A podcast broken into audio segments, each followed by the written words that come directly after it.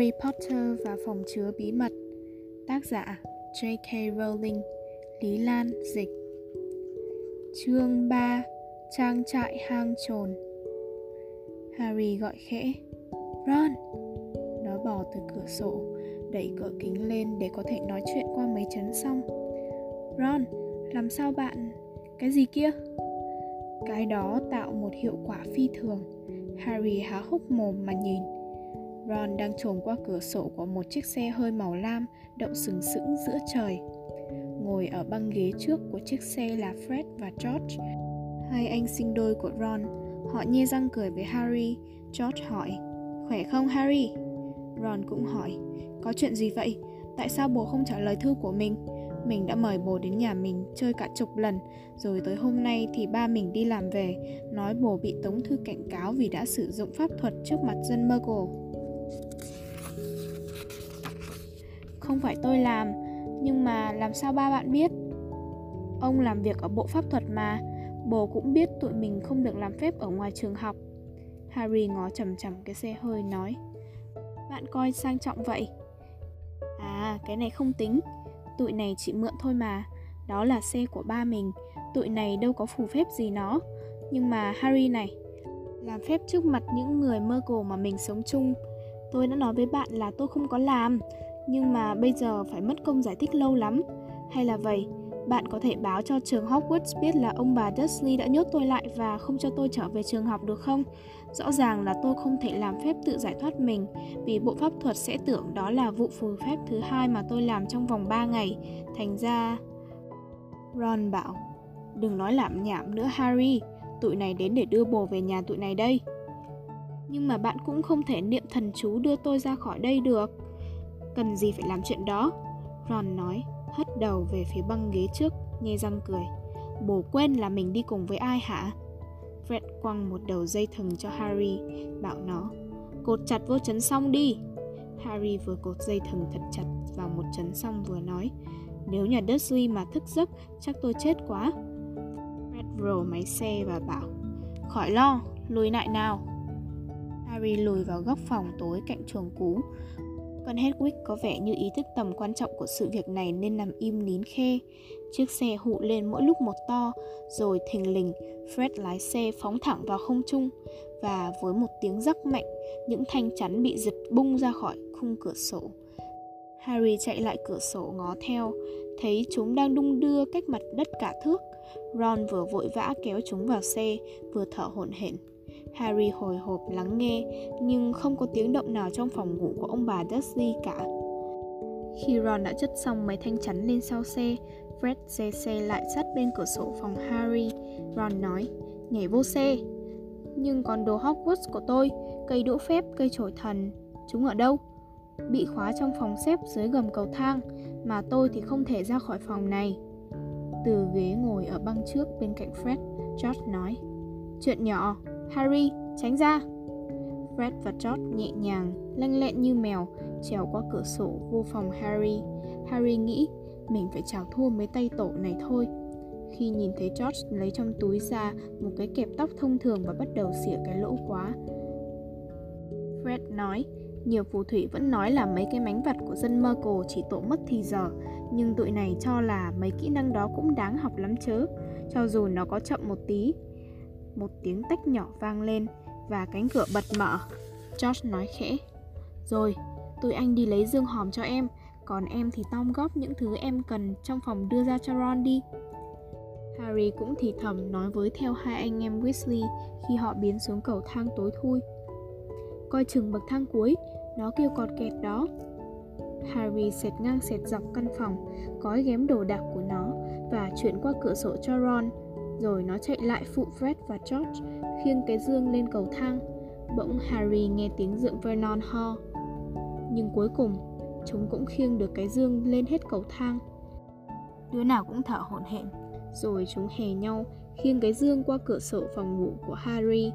Fred trèo trở vô chiếc xe để phụ Ron kéo cái dương vô xe, còn George và Harry thì ra sức đẩy nó từ bên trong phòng ngủ. Từng phân từng phân một, cái dương nhích qua cửa sổ Dượng Vernon lại ho Fred thở gấp bảo Ráng thêm chút nữa đẩy mạnh một cái nữa. Harry và George cùng kê vai đẩy chiếc dương, làm cho nó trượt qua cửa sổ vào trong xe. George nói nhỏ, xong rồi, đi thôi. Nhưng Harry vừa trèo lên ngưỡng cửa sổ thì đột ngột vang lên một tiếng rúc to đằng sau lưng nó và liền theo đó là giọng như sấm rền của dượng Vernon. Lại con cú chết tiệt! Chết! Tôi quên bén mất con Hedwig. Harry vừa nhảy trở vô phòng thì đèn hành lang bật sáng. Nó chụp cái lồng nhốt Hedwig, vọt ra cửa sổ, truyền ra ngoài cho Ron. Vừa đúng lúc, nó đang trèo lên nóc tủ để leo qua cửa sổ thì dượng Vernon rộng ầm ầm trên cánh cửa không khóa, làm nó bật tung ra. Trong nửa giây, dượng Vernon đứng như trời trồng ở ngưỡng cửa. Rồi dượng thốt lên một tiếng giống, nghe như tiếng trâu điên, và nhào vô Harry túm lấy cổ chân nó. Ron, Fred và George vội nắm chặt tay Harry và gồng hết sức mình mà kéo. Dượng Vernon giống Petunia, nó đang chạy trốn, nó đang chạy trốn. Nhưng mấy anh em nhà Weasley hè nhau kéo một cái mạnh đến nỗi chân Harry chật ra khỏi bàn tay nắm của dượng Vernon. Harry đã được vào trong xe, nó sập mạnh cửa xe. Ron gào, anh Fred, đạp ga đi! Thế là chiếc xe phóng vút về phía mặt trăng. Harry không thể nào tin được, nó đã tự do. Nó kéo kính cửa sổ xe xuống, làn gió đêm lùa qua mái tóc và nó ngoái nhìn những mái nhà trên đường Private Drive đang nhỏ lại. Dượng Vernon, dì Petunia và Dudley xúm xít đứng bên cửa sổ phòng ngủ của nó, sửng sốt đến lặng câm. Harry hét to, hẹn gặp lại vào mùa hè tới. Anh em nhà Weasley phá lên cười ngất và Harry ngồi ngay ngắn lại trên ghế, cười tuét miệng đến mang tai. Nó nói với Ron, thả Hedwig ra đi, nó có thể bay theo chúng ta mà. Lâu lắm rồi nó chẳng có dịp nào để vỗ cánh. George đưa cái kẹp tóc cho Ron mở cửa chuồng và chỉ một lát sau, Hedwig hớn hở bay vèo ra cửa sổ xe để lướt theo bọn trẻ như một bóng ma. Ron sốt ruột hỏi, sao? Đầu đuôi câu chuyện thế nào hả, Harry? Harry kể cho anh em nhà Weasley nghe chuyện Dobby, lời cảnh cáo mà con gia tinh ấy đưa ra cho Harry và vụ um sùm về cái bánh kem. Khi nó kể xong, mọi người sửng sốt im lặng hồi lâu. Cuối cùng, Fred nói, đáng ngờ lắm. George đồng ý, nhất định là trò láo cá đây. Vậy là rút cuộc đến tên của kẻ âm mưu làm những chuyện đó nó cũng không nói được à? Harry nói Em nghĩ nó không thể nói được. Em kể với anh rồi Cứ mỗi lần nó sắp sửa tiết lộ điều gì đó Là nó lại rộng đầu vô tường. Harry thấy Fred và George nhìn nhau Nó hỏi Bộ anh cho là nó nói dối em hả? Fred nói Được rồi, tóm lại như vậy. Những con gia tinh tự chúng nó cũng có phép màu Nhưng chúng không thể xài yêu thuật mà không được chủ cho phép anh đoán là có ai đó đã phái lão Dobby tới để cản trở việc em trở về trường Hogwarts, chắc là trò đùa của ai đó. Em thử nghĩ xem ở trường có kẻ nào không ưa em không? Có. Lập tức cả Harry và Ron cùng thốt lên. Harry giải thích. Draco Malfoy, nó ghét em lắm. George quay đầu lại. Draco Malfoy, con của Lucius Malfoy à? Harry đáp, chắc vậy. Cái họ đó không phổ biến lắm thì phải. Mà sao?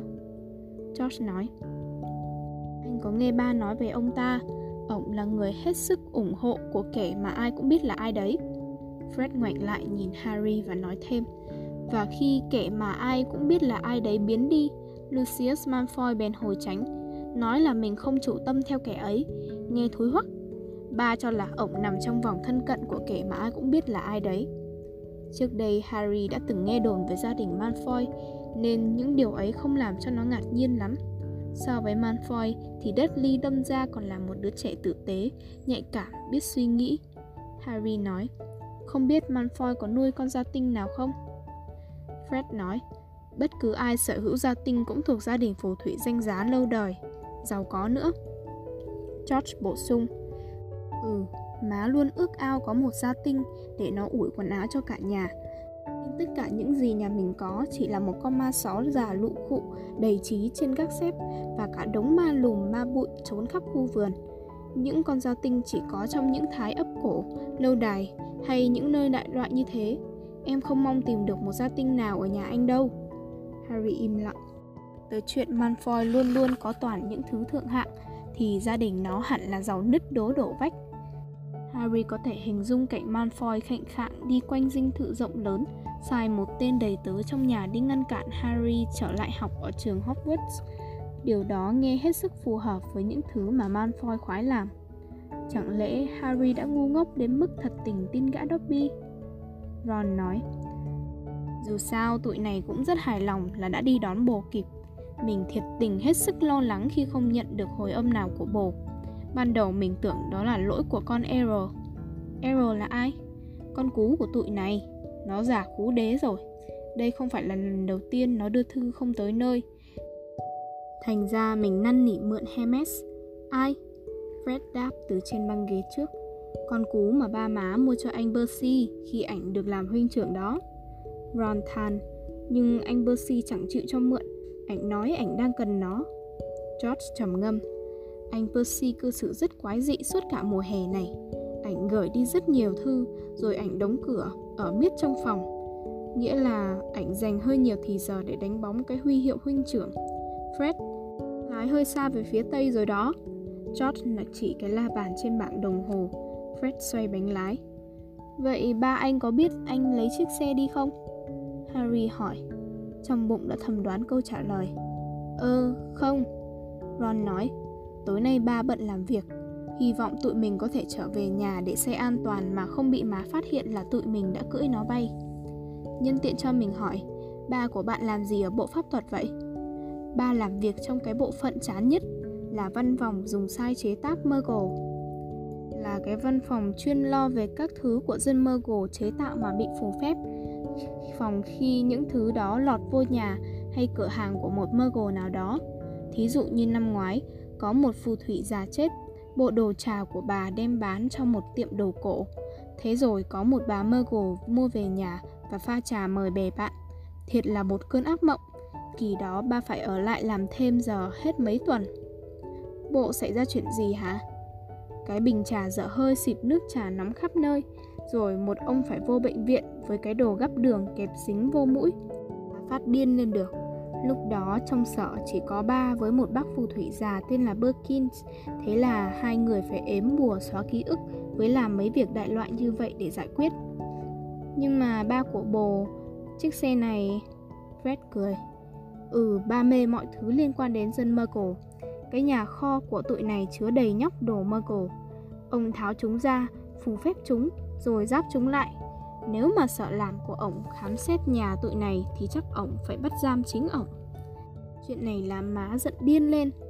George dòm xuống, qua tấm kính chắn gió nói Con đường chính kìa, 10 phút nữa tụi mình tới nơi. Vừa hay, trời bắt đầu sáng. Một luồng sáng hồng nhạt dựng lên ở chân trời phía đông. Fred hạ chiếc xe thấp xuống. Harry đã có thể nhìn thấy những thửa ruộng và những chòm cây. George nói mình còn cách làng không bao xa nữa, thị trấn Ottery St. Catchpole.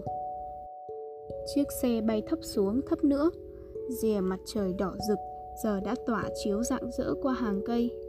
Fred nói, tiếp đất đây. Với một cái nảy nhẹ, xe tiếp đất an toàn. Họ đáp xuống cạnh nhà để xe sập sệ trong một cái sân nhỏ. Và lần đầu tiên, Harry nhìn thấy ngôi nhà của Ron Trông có vẻ như ngày xưa nó từng là một cái chuồng heo bằng đá rất lớn. Nhưng sau được thêm vô chỗ này một phòng, chỗ kia một gian Cho đến khi thành nhiều tầng và siêu vẹo như thể được chống đỡ bằng phép màu. Mà Harry tự nhủ, dám thế lắm. Trên mái ngói đỏ nhô lên bốn hay năm cái ống khói Một cái bảng cắm lệch trên mặt đất gần cổng ghi chữ Hang trồn ngổn ngang trước cửa cái là những chiếc giày ống cao su và một cái vạc rất ư cũ kỹ. Trong sân có bảy gà nâu mập mạp đang bơi mổ. Ron nói, vậy đó, không có chi nhiều. Harry nghĩ đến ngôi nhà ở Private Drive, vui vẻ nói, tuyệt vời. Cả bọn ra khỏi xe, Fred nói, bây giờ tụi mình lên lầu, hết sức êm nhé, và chờ cho tới khi má gọi xuống ăn sáng. Lúc đó Ron, em mới phóng xuống cầu thang Má, coi ai đã tới đêm qua nè Má sẽ hết sức vui mừng gặp lại Harry Và không ai hơi đâu bận tâm chuyện chúng mình lái chiếc xe bay Ron nói. Đúng, đi theo mình, Harry, mình ngủ ở... Nhưng mặt Ron chợt đổi màu xanh tái lét, mắt nó trợn trừng ngó căn nhà. Ba đứa kia súng lại quanh nó. Bà Weasley đang băng qua sân, bước chân của bà làm gà qué chạy tứ tán. Và đối với một phụ nữ thấp người, tròn trĩnh, có gương mặt hiền hậu, thì việc bà trông hết sức giống một con hổ răng kiếm lúc này thật đáng chú ý đặc biệt. Fred kêu, Á! George Jane, Thôi rồi!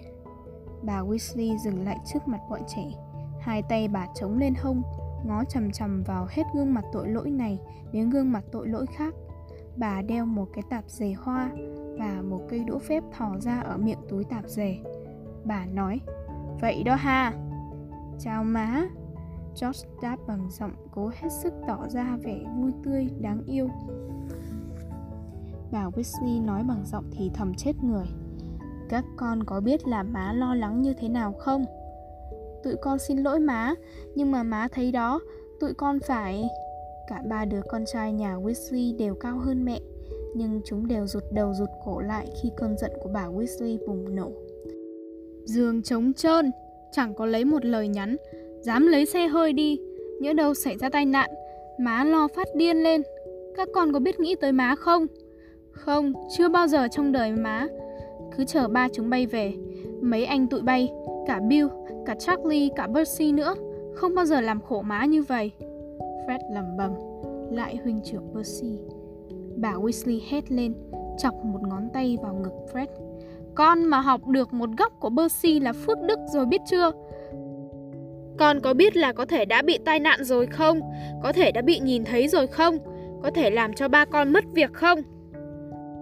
Thời gian trôi qua như cả thế kỷ Bà Weasley giày la lũ con khản giọng rồi mới quay qua Harry Đang đổi lại phía sau Bà nói Bác rất vui mừng được gặp con, Harry cưng Con vô nhà ăn sáng nhé Bà quay lưng bước vô nhà và Harry nho lắng liếc nhìn Ron Thấy nó gật đầu mới dám đi theo bà Weasley Nhà bếp nhỏ và hơi chật trội Ở giữa phòng có một cái bàn bằng gỗ đã nhẫn bóng với mấy cái ghế chung quanh Harry ngồi xuống mép một cái ghế và nhìn chung quanh.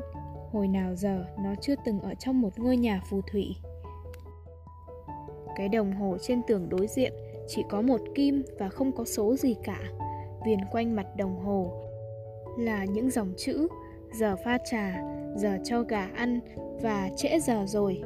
Sách vở chồng chất ba lớp trên mặt lò sưởi, những cuốn sách có tựa như ếm bùa món phô mai của mình, sự mê hoặc của nghệ thuật nướng bánh và những bữa tiệc sẵn sàng trong một phút, đó là phép màu.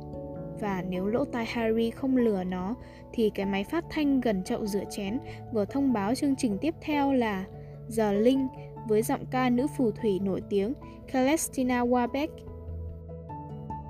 Bà Weasley đang sủng soạn tất bật nấu bữa ăn sáng mà không được chuyên chú lắm vừa ném cái nhìn giận dữ vô mấy đứa con trai, vừa ném những khúc xúc xích vô chảo. Thỉnh thoảng bà lại lẩm bẩm những câu như Không biết tụi mày nghĩ cái gì và không bao giờ tin nổi. Chất đầy đĩa của Harry 8 hay 9 khúc xúc xích, bà trấn an nó. Bác không dày con đâu cưng, bác trai và bác cũng luôn lo lắng cho con Mới tối hôm qua hai bác vừa nói chuyện, hai bác tính đích thân đi đón con nếu đến thứ sáu mà con không viết thư trả lời Ron. Nhưng quả thực, lúc này bà bỏ thêm vô dĩa nó ba cái trứng chiên. Bay trên một cái xe bất hợp pháp ngang qua một nửa đất nước thì bất cứ ai cũng có thể nhìn thấy các con. Bà phải cây đũa phép một cách lơ là vào đống đĩa trong chậu. Đám dĩa này bèn tự rửa lấy chúng, và nhẹ vào nhau lách cách. Fred nói, Tối qua trời nhiều mây mà má Bà Weasley nạt Đang ăn thì ngậm miệng lại George bảo Má biết không, nhà đó bỏ đói Harry Cả mày nữa Bà Weasley lại nạt nhưng giọng có dịu đi ít nhiều Và bà bắt đầu cắt bánh mì rồi quét bơ cho Harry. Vào lúc đó, trung tâm chú ý chuyển sang một nhân vật tóc đỏ bé bỏng trong chiếc áo ngủ dài. Cô bé xuất hiện ở cửa nhà bếp Kêu lên một tiếng nho nhỏ rồi lại chạy trở ra. Ron nói nhỏ với Harry Ginny đó, em gái mình. Suốt mùa hè nó chỉ nhắc đến bồ. Ừ, con nhỏ nó đang muốn xin chữ ký của em đó Harry. Fred vừa nói vừa nhe răng cười Nhưng bắt gặp ánh mắt của mẹ Nó bèn cụp mắt cúi mặt xuống cái dĩa của mình Không nói thêm lời nào nữa. Và cũng không có lời nào nữa được nói thêm Cho đến khi bốn cái dĩa sạch bách Trong một thời gian ngắn đáng ngạc nhiên. Cuối cùng Fred đặt dao nĩa xuống và ngáp. Chàng ơi, mệt quá mạng Con đi ngủ đây và... Bà Weasley nói ngay. Con không được đi ngủ. Chuyện con thức suốt đêm là lỗi của con. Con phải ra giường dọn dẹp ma lùm ma bụi cho má. Chúng đầy nhóc lên ngoài đấy. Ôi má. Bà quay sang Ron và George. Hai đứa con cũng vậy. Nhưng với Harry Bà nói Con có thể đi ngủ Harry. Đâu phải con kêu tụi nó chở con bay trên chiếc xe thổ tả đó đâu. Nhưng Harry cảm thấy hết sức tỉnh táo nên nói ngay Thưa bác, cho con giúp Ron con chưa từng thấy dọn dẹp ma lùa ma bụi ra sao? Bà Weasley nói. Con ngoan lắm cưng à Nhưng mà đó là một công việc tẻ ngắt. Để coi Lockhart nói gì về đề tài này. Và từ trong cái đống trên mặt lò sưởi Bà kéo ra một cuốn sách dày George rên rỉ Má ơi, con biết cách dọn dẹp ma lùm trong vườn mà. Harry ngó cái bìa quyển sách trong tay bà Weasley Hàng chữ vàng được viết bay bướm trên bìa sách là Hướng dẫn xử lý bọn phá hoại trong nhà của Gilderoy Lockhart Bìa trước in tấm hình to tướng của một phù thủy rất đẹp trai với mái tóc vàng rợn sóng và đôi mắt xanh lơ. Như thông thường trong thế giới phù thủy, người trong những tấm hình cử động được. Ông phù thủy mà Harry đoán là tác giả Gilderoy Lockhart cứ trơ chẽn nháy mắt với mọi người. Bà Weasley tươi cười với ông ta. Bà nói, ôi ông ấy thật tuyệt vời. Ông biết xử lý bọn phá hoại trong nhà của ông. Đây là một cuốn sách tuyệt vời. Fred thì thầm, nhưng nghe rất rõ. Má mê ổng. Hai má bà Weasley ửng hồng. Bà nói, Fred, con đừng có khôi hài tầm bậy. Thôi được, nếu con tưởng mình dành hơn Lockhart thì cứ đi mà tự làm lấy. Và nếu má đi kiểm tra mà còn thấy một con ma lùm nào trong vườn thì liệu hồn đó. Anh em nhà Weasley lê bước ra ngoài, vừa ngáp vừa cào nhau. Harry lẽo đẽo theo sau. Vườn rộng, và trong mắt Harry, đây mới đúng là một khu vườn. Gia đình Dursley chắc chắn là không thích kiểu này. Đầy cỏ dại, cỏ thảm, cỏ không cắt xén, đầy những cây uốn éo dọc các bức tường. Những cây mà Harry chưa từng thấy ai trồng trong vườn hoa bao giờ. Và có cả một cái ao xanh gì đầy ếch nhái. Khi băng qua bãi cỏ, Harry nói với Ron, Bạn biết không, dân Muggle cũng có thần lùn đọc trong vườn đó. Ron cúi gập người xuống, đút đầu vào một bụi hoa mẫu đơn nói, Ừ, mình cũng có thấy mấy thứ mà họ gọi là thần lùn rồi. Trông giống ông già Noel mập lùn nho nhỏ, vác cái cần câu. Có tiếng dãy giụa dữ dội, bụi hoa mẫu đơn dùng mình, và Ron đứng thẳng lên, nó cười khì. Đây là một con ma lùm. Con ma lùm kêu la, thả ta ra, thả ta ra. Chắc chắn con ma này không giống ông già Noel chút nào hết. Nó nhỏ và sần sùi, có một cái đầu hói lắc lư y hệt một củ khoai tây. Ron nắm nó trong bàn tay và giang thẳng cánh tay ra vì nó cứ ra sức vùng vẫy. Mấy cái chân đầy gai đá lung tung. Ron túm mắt cá chân của nó, chúc ngược nó xuống, rồi nói Bố phải làm như vậy. Ron đưa con ma lùm lên cao quá đầu. Con ma vẫn la hét, thả ta ra! Và bắt đầu quay nó như cao bồi quay thòng lọng để bắt bò rừng. Nhận thấy vẻ mặt sửng sốt của Harry, Ron nói thêm Mình không làm nó bị thương đâu, chỉ cần làm cho nó thật chóng mặt để không kiếm ra đường về lại động ma lùm thôi. Ron buông chân con ma lùm ra, con ma ngay lập tức bay vút lên không trung khoảng 6-7 thước, rồi rớt một cái bịch xuống cánh đồng bên kia hàng rộng. Fred nói, tội không, anh cá là con ma lùm của anh văng xa hơn gốc cây đó.